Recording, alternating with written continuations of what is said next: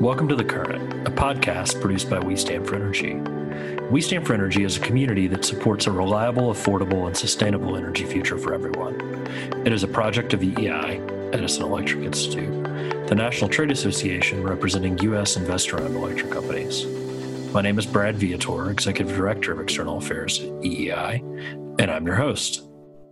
Welcome, everyone. Thank you for joining us. Today, I am joined by the Vice President of Governmental Affairs at Alabama Power, Houston Smith, and we're going to have a little conversation. I think an opportunity and something that's become critically important in the time of COVID, and that is broadband access and broadband service. So, to kick us off, I'm going to invite Houston into the conversation and ask him a question here. So, Houston, can you tell me a little bit about what middle mile broadband is?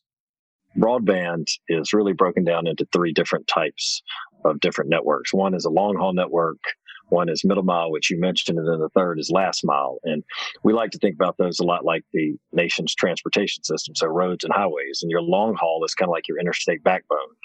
Your last mile would be the driveway, and then the middle mile is what connects you know, state and county roads. And so, middle mile, the best way to think about it is it's that road that connects your driveway to the major interstates. And it's critical to getting broadband into rural communities. Well, Houston, you know, a lot of the questions about broadband are technical and, and operational, and I don't understand technical or operational things. So I want to ask you about that. I'll instead ask you about your area of expertise, which is policy.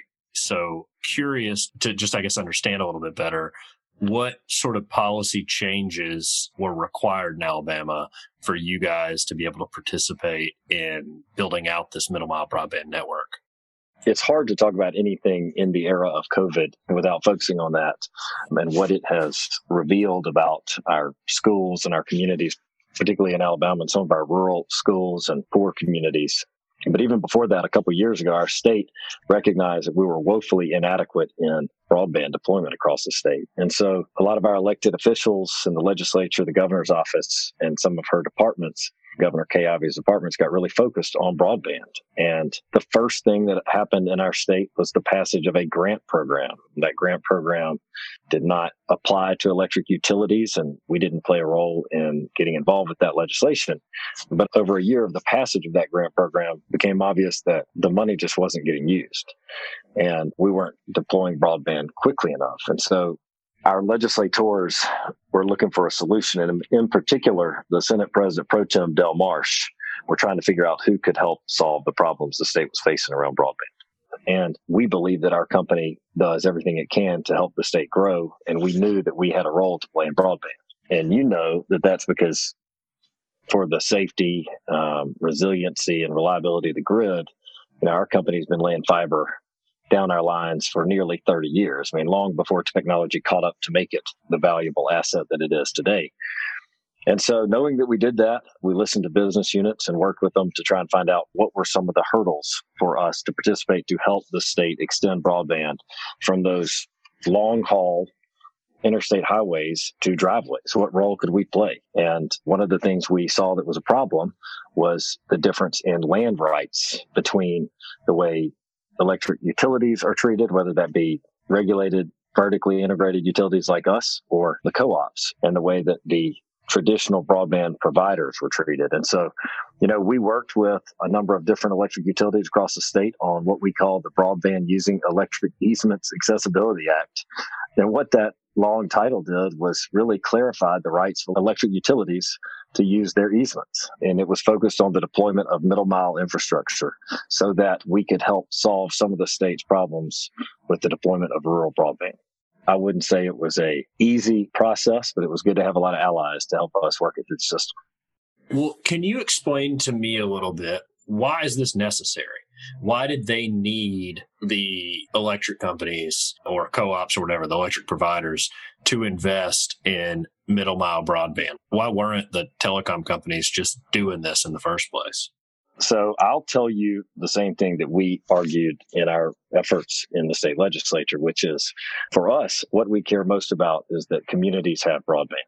And we don't need to be the ones who make it happen, whether it be us or the rural co-ops, but we want communities to have it. And if the traditional providers aren't willing to go into rural communities, then we want to find a way to make it easier for us to either partner with them and help them get into rural communities or to make it easier for co-ops to serve their rural customers. So one of the problems that we know happens with a traditional and incumbent broadband provider is their business model works best in a dense community, a city, a downtown urban area. It doesn't work as well in the rural areas. And we all know that electric utilities have, I mean, at least since you know, 1936 with the passage of the Rural Electrification Act had to serve all customers. It's a great privilege, but it's also a responsibility.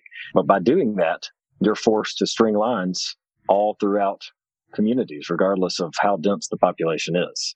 And so it gave us and it gave the co-ops a unique opportunity to help solve problems for the state. And that's where legislation played a major role. Because in other states, Brad, there were legal uncertainties that had slowed down the process and really hurt the efforts to expand broadband to those who need it the most. I mean, COVID, we've talked about this, you know, has revealed the critical nature of broadband, but it is such a, a part of all of our conversations. Today, we had the kickoff of Governor Kay Ivey's Innovation Commission, which Zeke Smith, head of EV, EVP of External Affairs Alabama Power, sits on this advisory council with people like Condoleezza Rice, had their very first meeting. And they said the first step that the state has to figure out is broadband. It's not even a question for the commission. The commission is looking at incentives and entrepreneurship, but that group recognized the importance of broadband in the first 10 minutes of our first conversation. Houston, the comment you made a moment ago about the sort of first priority for Alabama and that innovation commission is figuring out this broadband quagmire, I think is the reason that we're having this conversation, the reason there's so much excitement around the industry to try to replicate some of the successes you guys have had in Alabama. I think leaders are saying that in every state right now. And so that's part of the reason we want to dig in and just understand what the roadmap is to achieve success and to help build a national broadband network. So you guys now have the authority to go out and participate in broadband service from a land rights perspective. From a land rights perspective, got it. Okay. Right. So how will it work when this thing gets rolled out? Somebody else is going to be the retail provider, or we're going to have Alabama Power internet service. How's all that going to work for these folks that live in these rural communities that are underserved now? That's right. So we are not going to have Alabama Power broadband service. But what the legislation allows us to do is use our existing easements. So we can lay fiber down our existing easements. And then a traditional model would be partner with an incumbent cable provider who doesn't have to bear that upfront cost and can then partner with us and carry the distribution the last mile to the customer's house. Sounds pretty good. Are y'all doing it yet? Has it happened? Do you have contracts uh, in place? Yeah, we do. We have already worked with a couple of our communities on partnerships. And listen, it's not always getting the internet, right? It's a matter of service speeds. And some places may have, you know, and this is a technical question with respect to who is served or underserved, but some places may have some internet service, but it's not adequate speeds to upload or download like you would need. And listen, a year ago when we were talking about that, it was important, but today it's critical, right? No doubt about it. I mean, the conversations I've heard from policymakers, Jim Clyburn in South Carolina, the majority whip in the House, number three Democrat in the House, was talking about this. And he was saying that folks in his district, kids in his district, are having to drive to the high school and sit in the parking lot to get internet service to be able to turn their assignments in. And that is also in some places even an innovative solution. There are places in Alabama that didn't have that before, but now organizations have outfitted buses with internet capability that goes and sits in a parking lot, right? And broadband and true reliable internet access is so critical to innovation generally, innovation in rural communities. You know, we talked about during this the time when we were working on the legislation how we live in a time today where anyone, as we're learning through COVID, but this was a year ago, you know, you can do most jobs that are computer based from anywhere, right? So you can work for a company and not have to go into the office so long as what? So long as you have reliable internet service. And now that's even more critical. Back in 1936, the electric companies figured out or were forced to figure out how to electrify America no matter where you are. So it's an area where your company and the industry writ large has some experience and we know how to uh, build out infrastructure. So I think this connection makes a boatload of sense. Is the model that you guys have developed in Alabama, do you think it's something that's transferable? And if so, what needs to happen so that we can see this proliferate in other states? Well, absolutely. So, without going into the details of where they were, we saw problems in other states that we used as examples that we were trying to solve in Alabama. So, problems through litigation that was costly that held up the expansion of broadband. This is really dealing with property rights, which is a state law issue in most cases. I know this is something that's happening across your western border in Mississippi. Do you think this is something that might expand elsewhere to states like Georgia, Tennessee, other places where you guys are engaged, where the company's engaged? Yeah, you know, they've seen the direction of their commission focused on broadband and certainly the role the co-ops play. And I know their regulatory and legal structure is slightly different in Mississippi, but I think the problem that we're talking about exists everywhere. I mean, the traditional incumbent provider needs density, right? And so they will serve your big cities no matter what state you're in. It just financially is a challenge for those providers to get into the rural areas. And what the electric utilities have is existing infrastructure in those areas and existing easements and land rights. You know, Brad, earlier you mentioned sort of the legal authority to participate in the broadband business. And while that matters to us and our business, it was a unique challenge for the rural co ops.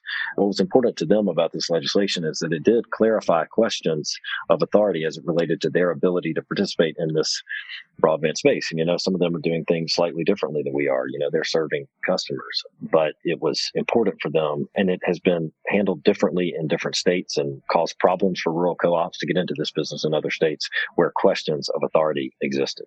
Hmm. It didn't give us anything unique. It just brought us up to par with what they're doing to allow us to participate and help them. And what we're seeing now, though, is through innovation and sort of the global innovation, devices are developing that really help us manage the grid so much more efficiently for customers. And when power goes out, we get it back on so much more quickly. Or when power goes out because of the fiber, you may have a tree fall on a line that pre fiber would have taken out 300 customers, but now today it takes out 10. The efficiencies gained through the deployment of fiber in the devices now that, that exist didn't exist 40 years ago. It's like this concept we hear discussed when we're talking about smart cities or smart communities, right? This is just about some coordination between all these essential service providers, right? It's about coordination between the electric companies, cable provider, the telecom provider, right? And if you've got this network, you're making these investments in fiber and, and stuff that can be used for other purposes, you might as well. Well, let me say this to the point of partnerships. I mean, we have some existing partnerships, but what was interesting as we worked the legislation through, some, of course, just by nature, people don't want change. And so there were certain incumbent internet service providers that we had an initial disagreement around the policy. But what we also noticed was others came to us and said, we want to partner. If you're going to be laying fiber that can help us get to houses, we want to be a partner in that. If you're providing advice to your peers in other states who want to do something similar, what recommendations would you have? What things would you tell your peers to consider on the front end before they gear up for this legislative debate? Different legislatures are so unique that I wouldn't try to give advice to someone. I will tell you what worked for us was we had a legislature that really wanted to solve a problem. They saw very clearly that rural communities, some of our poorer communities did not have the service that they needed. Some of those legislators lived in areas where they didn't have the right service. And so the narrative made sense. The fact that we could play a role, that there was no one else actually solving the problem, all helped us. But we also went out and we built coalition started during our dialogue was the Alabama Rural Broadband Coalition, right? And that was not just electric utilities, but that was hospitals who care about that sort of thing. that was our manufacturers who know that rural broadband is critical to their operations. Anybody who cares about economic development knows that you need rural broadband or the expansion of broadband in underserved areas. So we found other entities that believed the expansion of broadband was critical, that we could convince that we could play a role in helping to expand broadband into underserved areas or into rural areas. and we worked together with a broad coalition. Tell me a little bit more about that coalition that you guys formed around broadband. What did it look like? Who were the other players or industries involved in it?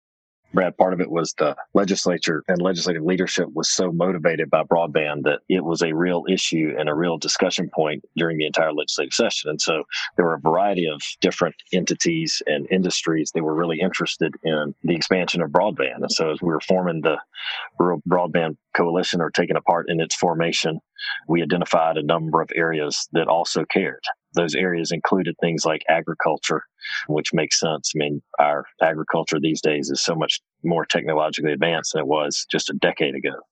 But then we had business groups, those interested in economic development, those interested in education, and then, of course, healthcare. And so bringing together leaders, associations, corporate leaders in all of those different areas and helped build a strong coalition to support what we needed to do, what the legislature needed to do to expand opportunities for broadband.